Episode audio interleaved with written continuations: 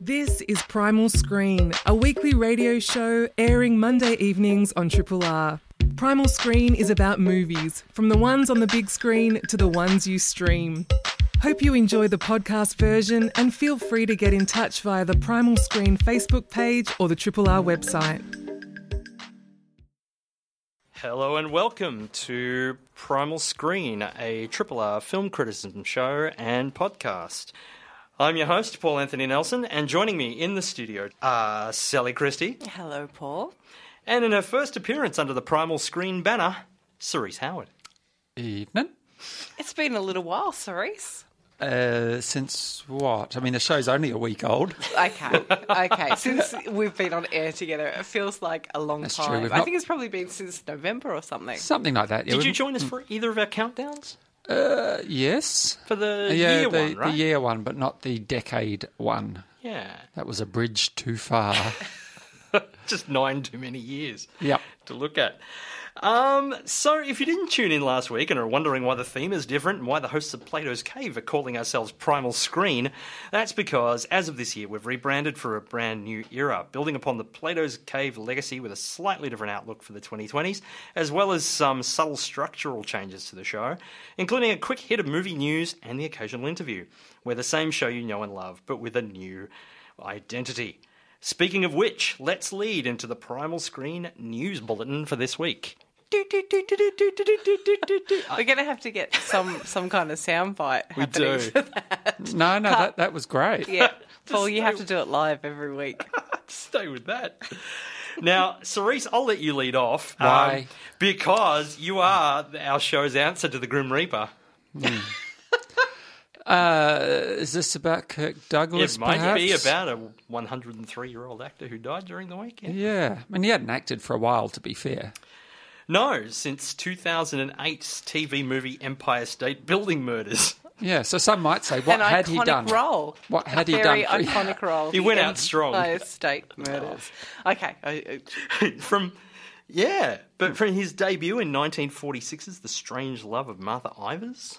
Yeah, well, he, he racked up uh, a pretty formidable uh, filmography. Um, he was, of course, Spartacus, but then again, in a way, weren't we all? yes. Um, Paths of Glory, my favourite role of his, I think, actually, where his chin worked overtime. That dimple just led the way, and again, he sort of took one for the team there. Um, spoilers. uh, God, that's a great film. It's brilliant. Uh, yeah, look, he brought, gave us Michael Douglas, um, which which isn't to be mocked. No. necessarily. Michael Douglas has turned in some very good work. First, actually, as a producer before really becoming a, a big screen. I've, I've been doing some big Yeah? mocking of Michael Have you? Douglas this very week. Oh, Yeah, really? yeah, yeah. I've been doing some work on Basic Instinct and laughing at his V-neck that he wears in the Mm. nightclub Hey, scene there. I will not hear a bad word about the V-neck. I am so into that. Conversation for another time. Yeah, but look, I mean, yeah, Kirk Douglas truly an iconic figure with a, a rags to riches story that is one much mythologized. Um, Including by himself, he wrote a book called Yeah. The Ragman's Son. Yeah. So literally rags to riches. Yeah. Um, you know, it- seemingly all American, but actually, I think a Russian Jew um, transplanted to the US and made it big on screen in such films as Ace in the Hole and many other chisel jawed iconic roles besides. He was nominated for three Oscars for 1949's Champion, 1952's The Bad and the Beautiful, and 1956's Lust for Life. So two Vincent Minnelli, uh, Vincent Minnelli films. And one Vincent van Gogh.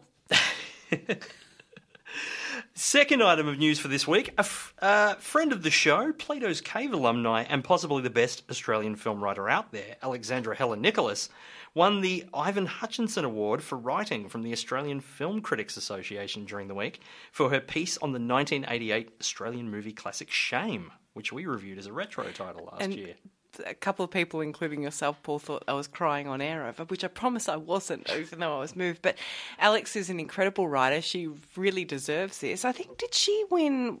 Was it a couple of years ago for a piece that she wrote on Fury Road as well? I think you're right. Yeah. Yeah. So um, she is a fantastic writer, and I, you know, not just in Australia but overseas as well. Lots of people love Alex's writing for very, very good reason. Reasons. So huge congratulations to her. She deserves all of this. And folks can access that piece of writing on Shame, not just in Metro where it was originally published, but on the Australian Film Critics Association website.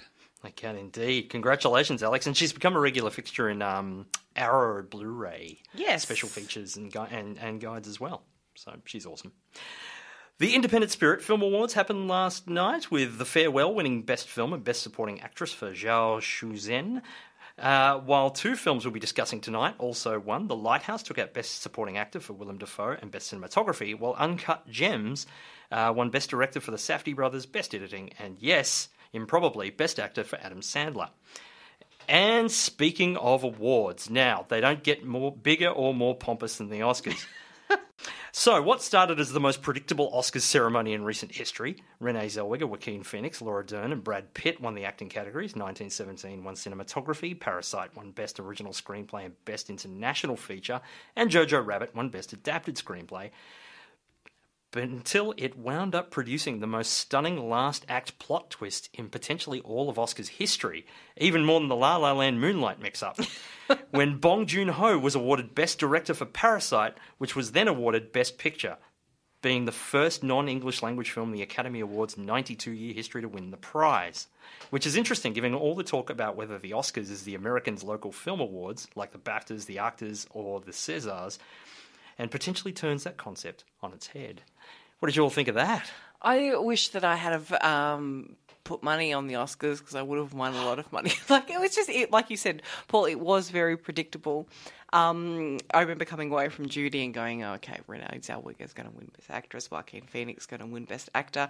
Um, I haven't watched it yet. I've just been kind of looking at live updates throughout the day, but uh, I'm I'm very very happy that Parasite did come away with um, Best Picture and, you know, made a little bit of, there was some cinema history that happened today. So it was very exciting. Yeah, whether it, it leads to a wholesale upheaval of what is considered eligible for the Oscars remains to be seen. I, I am highly dubious of that because I don't think Hollywood actually needs, or, or rather wants, that level of competition for its own product. Because there are so many films released around the world routinely better than most Hollywood fare. Uh-huh. So um, I can't really see them throwing uh, the the bathwater. Oh, hang on, what's that idiom? Throw the, the baby, Baby. out with the bathwater? Yeah. Yeah. Is there even a bath? Yeah. Not Uh, this any- metaphor is very poorly thought out. Bong Joon Ho, also the first uh, person and the only one since Walt Disney to win four Oscars in one ceremony. So he, it's a hell of an arrival. So congratulations uh, to uh, Bong and Co. Did we, think there were any other surprises or just with Parasite? No, that's the thing. The money wouldn't have got you anywhere because most categories paid about a dollar two. Yeah. Um, I think the other surprise This is was why I don't gamble because I would be rubbish at it. Ford versus Ferrari winning Best Sound Editing over 1917, Mm-hmm. and Bombshell winning Makeup and Hairstyling. Yeah, the closest things to upsets I've ever been. It was so predictable. We'll sing sea shanties and go slowly insane in The Lighthouse. We'll find out why David Lynch is interrogating a monkey in What Did Jack Do? We'll stress out with Adam Sandler and Uncut Gems. And we'll raise alpacas with Nicolas Cage and get Lovecraftian with Colour Out of Space. This is a really hectic episode. I didn't. Just a bit. Yeah, they're all very intense films. First up, You're drunk. You don't know what you're talking. How can I possibly like the horse shit you fix us for supper? You're drunk. I, you won't be saying that. In kitchen shanty cooks. you're There was fried donuts three You're times drunk. a day. You're Country drunk. hand bigger You're than your drunk. food. I'm drunk. I'm- You heard me. The Lighthouse is the second film from writer director Robert Eggers about two lighthouse keepers, newbie Ephraim Winslow, played by Robert Pattinson, and veteran Thomas Wake, played by Willem Dafoe, who try to maintain their sanity while on assignment on a remote and mysterious New England island in the 1890s. Sally, time to spill your beans. Um, I saw this for the first time at the Triple R subscriber screening last week. I've been waiting to see it for oh, a very, very long time. Um, I'm a huge fan of Robert Eggers' first film, The Witch. I think it made it did make my top ten films of the decade.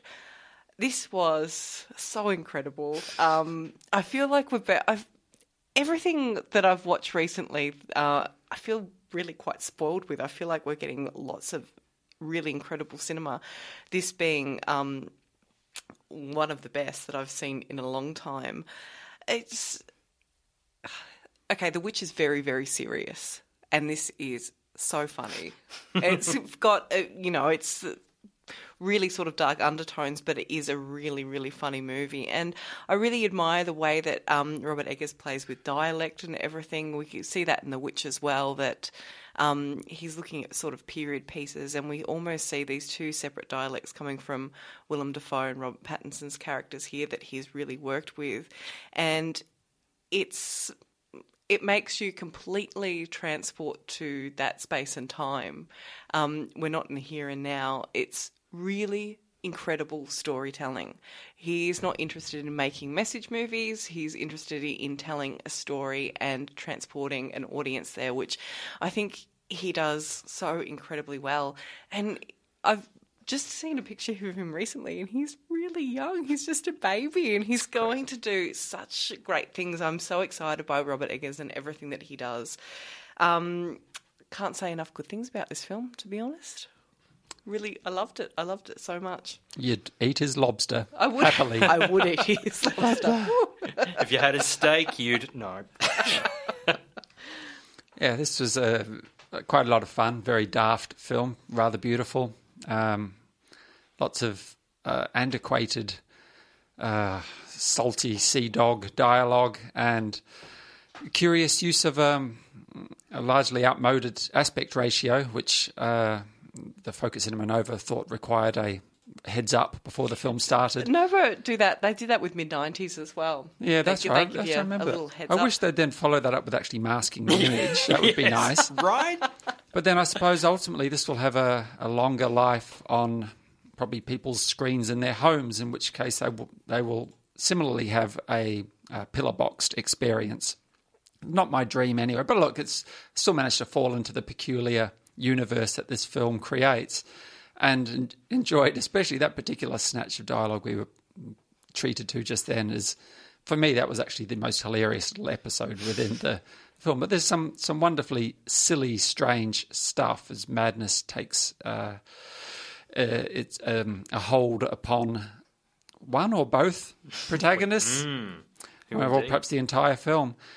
Um, I was put in mind of another favourite film um, set around a lighthouse with similarly a similar fondness for olden times, um, both cinema as well as just um, anachronistic dialogue and, and odd oddball behaviour. And that's Guy Maddin's Brand Upon the Brain, set in a mom and pom lighthouse, mom, mom and pop lighthouse, in which zombieism is afoot. On a, a, a, just to throw to a little sidebar, speaking of Alex, um, Heller-Nicholas, she has written a really good piece. I think it was for Diabolique magazine, on, uh, inspired by the lighthouse by films around lighthouses. So that's cool. worth sort of checking out if you're interested in this.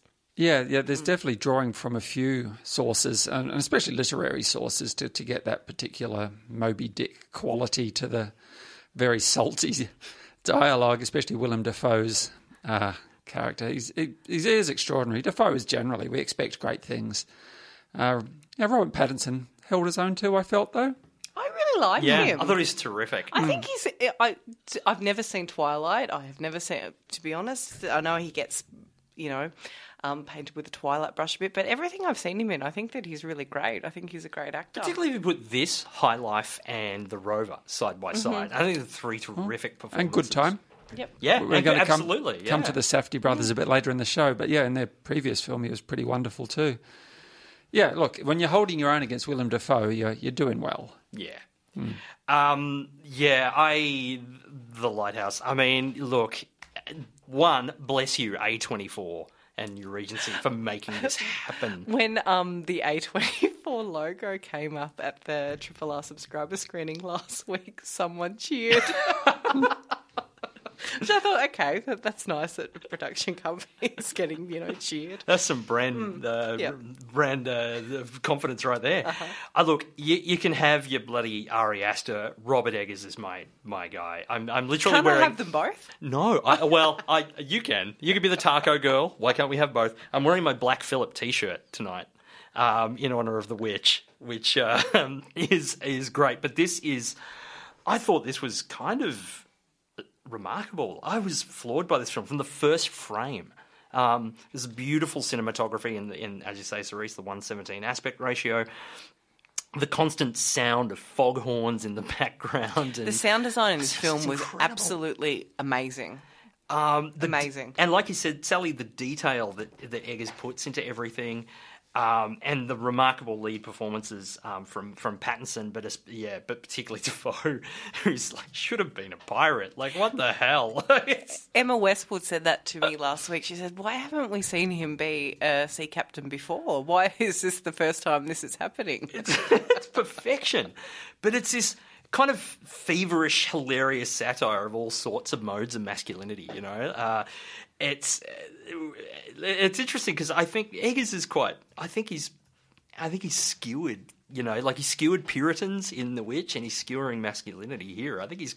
I think he's like a like a low key satirist in terms of as well as creating these beautiful atmospheric horror films that always stick the landing there's this kind of bewitching atmosphere of dread that's part David Lynch, part Carl Theodor Dreyer, but then with a touch of Buster Keaton. Like there's times when Pattinson is like crawling out of a out of a like a giant barrel or something on the side. It's like very funny movie. Yeah. Like there's really good comedic moments in this film. racing Not up the- just the farts. no, the not other- just yeah. Willem Dafoe's goddamn farts. Yeah, there's Um, the lowbrow stuff as well. Yeah. that really hits too. Uh, but this, but also probably the most bracingly convincing cinematic descent into madness I've seen in a long, long time. Um, so just like, the entire thing keeps you laughing and on edge and just utterly bewitched. I thought this is this. I, I'm saying it now. This is the film to beat for 2020 for me. I, I, th- I thought it was incredible. That's we're in February. That's a, a big call. But yeah, I, I, I agree, Paul, that it would take a lot to kind of beat this for me too. I really loved it. I really went on this journey with them. It was an incredible film. I'd love to see this on a double bill with Brand Upon the Brain. Yes, Madness in Lighthouses. Um, that would be Oh, and, fun. And their se- and the sense of humour of Eggers and Maddin would, would Yep. really yeah, complement each other. yeah, well as yeah, well. it would. There's a perverse sense of humour and an overinvestment in um, bygone times and um, and and simulating them in a way which I mean, no one could ever watch this. I think this could ever have been made in 1920 something or 30 something, much as it might harken back to that time. Uh, so yeah, I really really enjoyed it too. I don't know that I'd quite place it on the pedestal you just have, Paul. I think that's a, a touch premature, but uh, to each I'm their calling own. the shot. I'm Babe Yeah. Ruthing it. I'm pointing at the stands. this is the one. Uh, but we'll see. It's a big year ahead. The Lighthouse is now screening at all good cinemas. Now, as David Lynch is a clear influence on The Lighthouse, we thought we just might spend a couple of minutes checking out the director's newest short film, What Did Jack Do? Which I can't help saying in his, in his voice, What Did Jack Do? which was made for the Fondation Cartier in 2016, but premiered on Netflix last month on Lynch's 74th birthday. In a lockdown train station, a homicide detective conducts an interview with a tormented monkey who is suspected of murder. Sal? Um, so okay, I'm, I'm glad that you clarified that because I had seen that the release date was like 2017, but we only got it on Netflix last Yes, last month. last month. Yeah. Um, I, I watched this last week and went into it. It started. There's it's David Lynch talking to a monkey, and I was thinking, oh, for fuck's sake! Um, within the first minute, and then That was your reaction? That was that was I my reaction. But delighted from second but- one. from um, five seconds in, I was completely delighted and was just like, "Oh my god, this is the most incredible thing I've ever seen! Did this monkey do it? Did you not do it?" And then, oh, when the monkey started singing, so good. This is pure David Lynch. It's so worth checking out. It was completely delightful. I loved it. An interrogation that takes place almost entirely with film noir cliches. Yes. um, a monkey in a suit, uh, a capuchin monkey in a suit, who's trying to shiftily evade questions as to his potential uh, infatuation with a chicken named Toototabon. Um, really love Toototabon though. Toototabon makes an appearance, so we have a chicken in there, a monkey. and, and David Lynch looking spectacularly coiffed and smoking and, and very very film noir detective and uh, and even David Lynch's uh, wife Emily Stofle makes a cameo as a as a waitress. Yeah, I just found this an absolute delight. And yeah, by the time the monkey starts singing, it's just it's and of course like the monkey is voiced by David Lynch, including a weird superimposed mouth. mouth that, that looks a bit shit, but you know it's meant to look a bit shit. Um, yeah, really delightful. And it was. Uh, I, I'm glad that we spoke about this tonight because I kind of didn't want it to go on under the radar Yeah. with net as things do on Netflix. Um, often, I'm not aware of things streaming on Netflix unless somebody tells me about it. And I had a student tell me that this was on, Oh, so I was like, "Oh, okay, I'll go and watch that." And yeah, so definitely, I think it's what 14 minutes long. 17, minutes, and it's absolutely worth your time. Yep. Uh, you are listening. Uh, so, What Did Jack Do is now uh, streaming on Netflix. You're listening to Primal Screen on Triple R. Triple R. So, our next film for this evening, uh, let's put on a bet, shall we? From stone to stone, garnet to stone, you know that. That's a million dollar opal you're holding, straight from the Ethiopian Jewish tribe. I mean, this is old school, Middle Earth.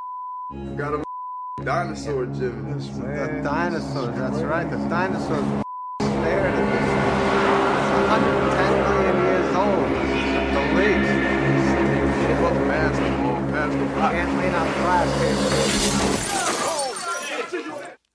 If that sounded hectic, just wait till you see the whole film. Uncut Gems is the fifth narrative feature from brothers Josh and Benny Safdie about Howard Ratner, Adam Sandler, a charismatic New York City jeweler who's always on the lookout for the next big score, making a series of high stakes bets that could lead to the windfall of a lifetime. Howard's entire life is a precarious high wire act, balancing business, family, and encroaching adversaries on all sides in his relentless pursuit of the ultimate win. Meanwhile, the audience has a collective anxiety attack. Sally, you, uh, or Cerise rather, uh, did you find this film to be a rough diamond or a, uh, a cheap knockoff? A cheap knockoff? Never a cheap knockoff. No, this is great. It's a, um, it is a very tense film. Um, Adam Sandler, I, I didn't know he had this in him, so that was quite a revelation. He's um, an extremely compelling protagonist, extremely frustrating. But I, you sort of get used to that a bit with the Safdie's films. Their protagonists are not your your conventional leading roles. They're they're always flawed to say the least. And this is a whole universe I don't think I will ever encounter in my life, and yet I get a real sense of um, a, almost a documentary like verism in this film. This this whole uh, setting uh, close to Times Square. There's, I believe there's this whole jewelry precinct, and there are people. There are these wheelers and dealers. I don't know how many of them are, are quite as horrendous a character as this Howard Ratner, Adam Sandler's character, and uh, just how many of them run on just seemingly desperation and adrenaline and uh, a gambling high, which could threaten to become a terrible low, digging himself ever deeper a hole at any moment but he holds the film. It's it's uh, a real high wire act. Um, uh, I mean, obviously, it's extraordinarily well directed as well. He's well directed the, the choreography of the film and the, the sound design. It's like there's always live mics in every space that this film shoots in, just carrying all sorts of murmuring and other things, just to generally not just provide ambience, but actually just ratchet up the tension a little more because you sense that there are lots of other nervous folks in any given scene, not least because Sandler's character is making everyone around him exceedingly nervous throughout the whole film too. It's really, really uh, transmits from the screen to, at least to me, the viewer. I'm sure it did to you too, Sally. Am I not right? Well, I watched this. I got this really brand amazing pair of brand new wireless headphones. And this was the first film I was like, okay, I'm going to put these headphones on that are spectacular and watch a movie. And it was Uncut Gems, and I nearly had a nervous breakdown because of the detail with the sound design. Within the first five minutes, I think there's five conversations going over the top of each other, and it's I have not had a film affect, I guess, my body in this way in such a long time that by the end of it, I was just a ball of tension. Um, and it's not just, it's the way that they direct conversation. I know a lot of it was really heavily scripted, but they had, they did also let um, actors kind of extend on things, sort of do free flow. But um, yeah, it, oh my god, I'm still processing it. But an, another thing that I found incredible about Uncut Gems is its exploration of addiction through gambling, which I don't think we see as often as we do with alcohol or drugs in film. And it is an addiction that you know is a, is a huge issue and the frustration that comes with addiction is conveyed in this film so well. Where what you were saying before, Cerise, where you're going, stop it, just go home, enough's enough, like let it go, and he can't. And there's one particular scene towards the end where I wanted to rip my hair out of my head, and I was like, you are fucking kidding me, like no way. Um, this is a truly, truly remarkable film. It is not a pleasant watch. Um, I felt pretty rotten for at least half an hour after watching Wow. it.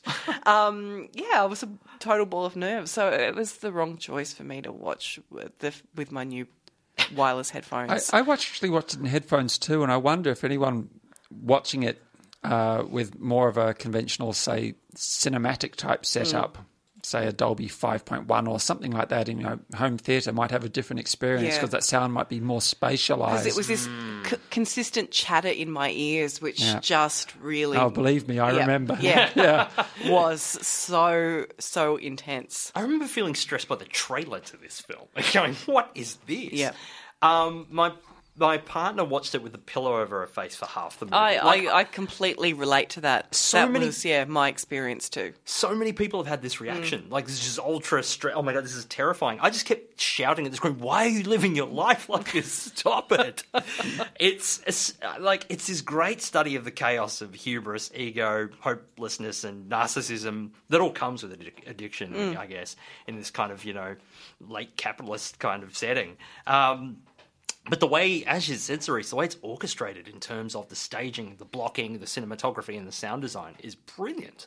Like it's just such beau- beautifully controlled chaos um, that constantly feels like it's going out of control. And Sandler is this kind of unlikely yet strangely perfect avatar for the Safdies. He's he was great, terrific. like really amazing. Like fast talking, on edge, has this Yep. cheesy charm, but you know, it's it's really it's a really great performance, and he really should have been Oscar nominated. For Did it, this I feel. get? I, I don't I don't follow the Oscars that close to be honest. But this did this No. get any nods? No. Nothing. It got it won three Independent Spirit Awards, That's but no Oscar nominations. Quite surprising. I Yeah. I was actually really impressed also with um, Julia Fox, who's in her very first movie as his mistress, as Julia, and who sort of starts as what seems like a cliche, and it kind of ends up the beating heart of the movie. Mm-hmm. She's terrific. Like She was good. It was interesting how they also incorporated, uh, you know, people like The Weeknd, Kevin Garnett, that Mm. are actual, you know, personalities into this this film. You know, giving Yeah. them narratives to follow. uh, the minute he gets does what he does with Kevin Garnett's ring, I'm just like, oh god, That no, what, it, not yeah. what, not what. Um, but yeah, this is this is just a breathless two and a quarter hour anxiety attack. Um, But worth it. Absolutely So worth, worth it. Um, a great modern New York's movie as well. We don't get enough of those these days. I find like they love were a it. regular fixture in the 70s and 80s. I love a New York film. Oh, Um, Adam Sandler also said that he did spend quite a lot of time around the jewelry district and not worked, but spent time in these shops with these jewelers, who some of the jewelers are in the film. So there are some quite authentic figures from this Yeah. New York jewelry district there near Times Square that come in and out of uncut gems. There's a, quite a few cultures or subcultures very convincingly represented, Yep. and so the the high stakes basketball world, um, these these clubs, sort of uh, you know, black New York is not something we see on screen as often as white New York, even if it's still a, a migrant white New York, or in this case, a Jewish focused, Jewish centric New York. Um, but then uh, even even the heavies in this film because uh, of course you've got to have some heavies. I don't know why Adam Sandler doesn't have a few more. He's, he seems to be desperately short them. of he he occasionally is helped out just you know just through sheer luck than than anything else, rather than anything else. But the the two baddies who uh, his.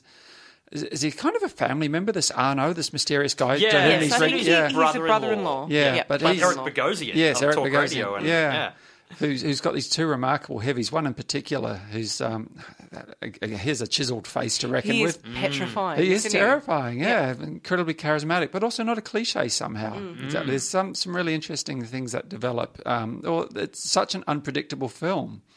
Um, and you'd think an addiction narrative would actually be fiercely predictable Yeah.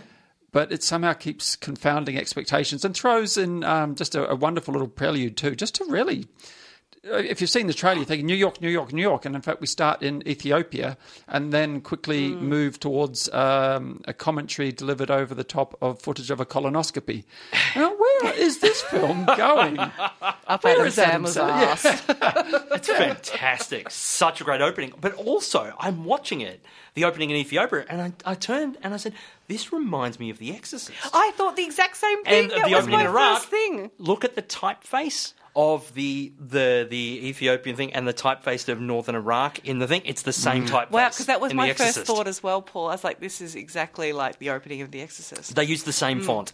Yeah. uh, to Wow. introduce the location. So yeah, it's a complete Exorcist reference, which I thought, well played, Safdies. Yeah, and there's a lovely sort of trip sequence to a cosmic. You can see the universe, and the, Yes, which, which actually relates really well to the final film we'll discuss too. That's um, so that that that um, something that transcending matter.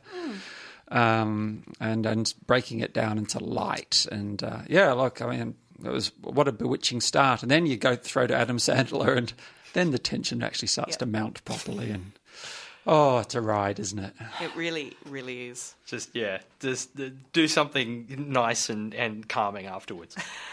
Uncut Gems is now screening on uh, now streaming on Netflix.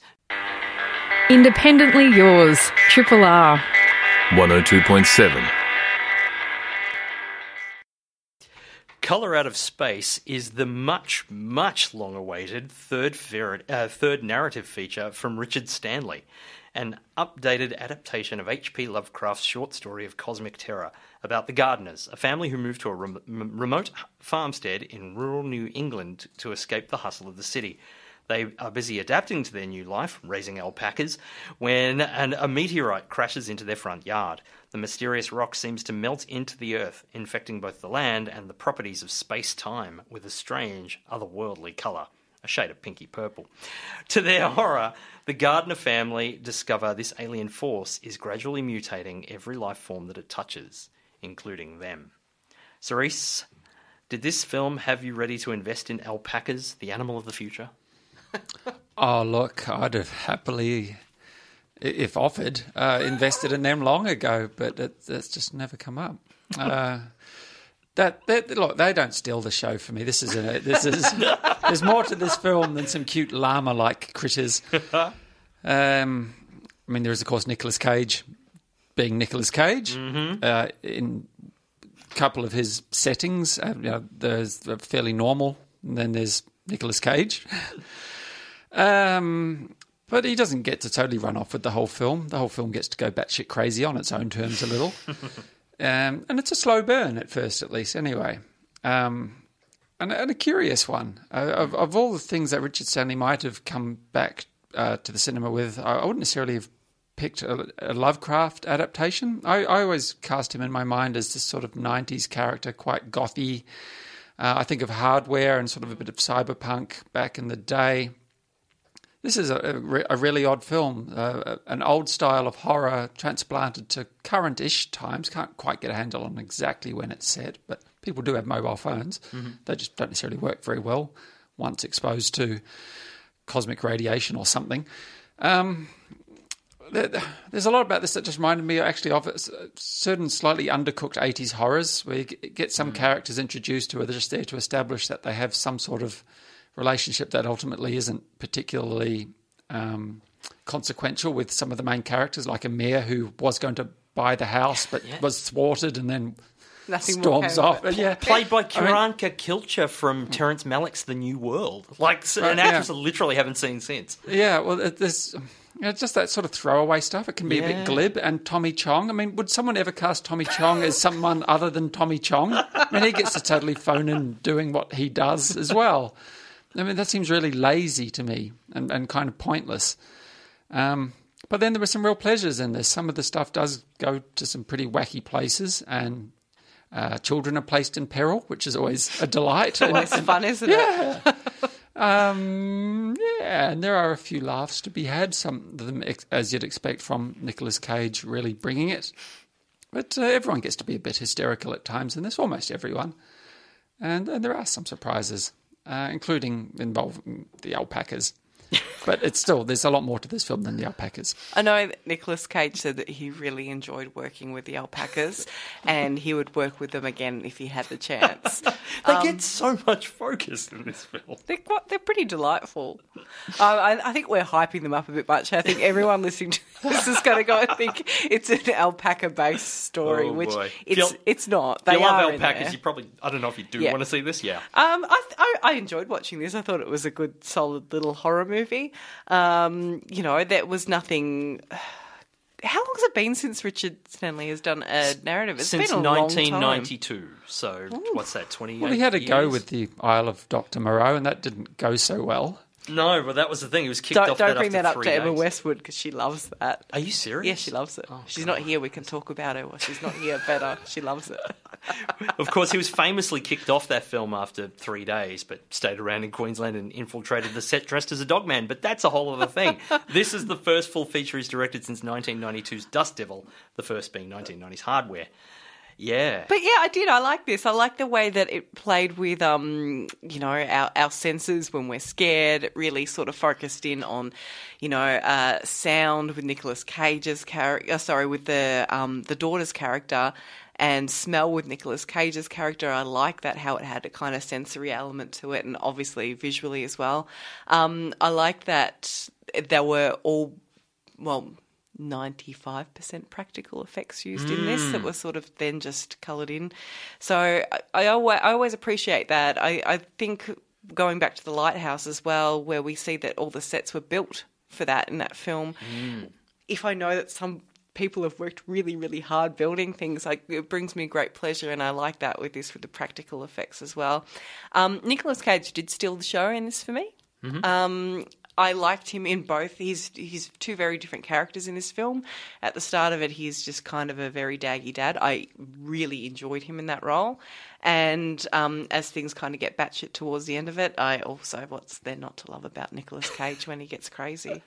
so yeah, there, there was. I just thought it was a nice, solid little horror movie. There were a few refreshing differences. So, adults having sex I like that too. Yes. chaos rather than Yes. teens. Yes, Yep. yeah. Yeah, I, I that I noted that as well, Cerise. I thought that was a nice sort of Yeah. thing to put in there. I kind of found this like Annihilation, but goofy. Yes. Yeah, it was Yep. very much like Annihilation. It was very much like a combination of The Shining, Annihilation, The Thing. Um, yeah. But like a goofiest, Mm-hmm. like Annihilation though, like it's just so like you've got Cage in weird dad mode before he goes flips out, and he like literally does rant about alpacas throughout the film. It's hilarious. um, but you know, there's also I'm like you, Cerise. It's a bit good news, bad news with this film. Like I think there's times it's visually inventive, and I think Seth Stanley does tap into a sense of the uncanny at times. Um, one, I, the fate of Joely Richardson in this film is one of the most horrifying things I've seen on screen in a long time. Um, it's genuinely disturbing. Um, but then it's also kind of a meandering, wheel spinning narrative with too many useless asides, like you're saying, all these characters, side characters that serve no real um, purpose. Who is, I guess, kind of a central character. What is he? The water. Oh, the hydrologist. Yeah, yeah, Yeah, yeah. yeah. he he felt uh, he felt a bit redundant to me. Yeah. He didn't necessarily need to be there. And and it's been said that um, SpectreVision, the producers, and Stanley are doing like a three film. They're, they're obviously they're creating like a mini um, universe um, of of um, Lovecraft films. So maybe there's characters who are going to turn up in other things. And I think Miskatonic University plays a part. Mm-hmm. But yeah, increasingly deflating suspense and kind of clunky writing. But but yeah, when this that's the thing. When this film works, it works beautifully, and when it doesn't, it really doesn't. But you know, look, it's a, it's a swing, and Stanley's a one of a kind kind of character. So Alpacas. It's got alpacas in it for anyone that Yeah. was listening and wasn't sure if there were alpacas in this film or not. Alpacas cut Color Out of Space is now screening at selected independent cinemas. You're listening to Primal Screen. Triple R. You've been listening to Primal Screen on Triple R with Sally Christie, Cerise Howard, and myself, Paul Anthony Nelson. We discussed The Lighthouse, now screening at all good independent cinemas, Uncut Gems, and What Did Jack Do, which are both currently streaming on Netflix, and Color Out of Space, which is now in limited release at selected independent cinemas. You can listen back to the show within half an hour on Triple R On Demand or check out the songs we played on the Primal Screen page at rrr.org.au right now. You can also subscribe to the Primal Screen podcast via iTunes or wherever else you find your favourite podcasts. Next week, we'll look at the Oscar nominated documentary For Sama. We'll have our first interview of the year as we tra- chat to Sian Mitchell, the festival director of the Melbourne Women in Film Festival, and review the Fest's opening night film, Vi. A huge thank you to Morty Osborne for editing the Primal Screen podcast, Keller Carl Chapman for paneling the show, and Lisa Kovacevic for producing our show. Thanks for listening to Primal Screen, a weekly radio show airing Monday evenings on Triple R. Hope you've enjoyed the podcast version and feel free to get in touch via the Primal Screen Facebook page or the Triple R website.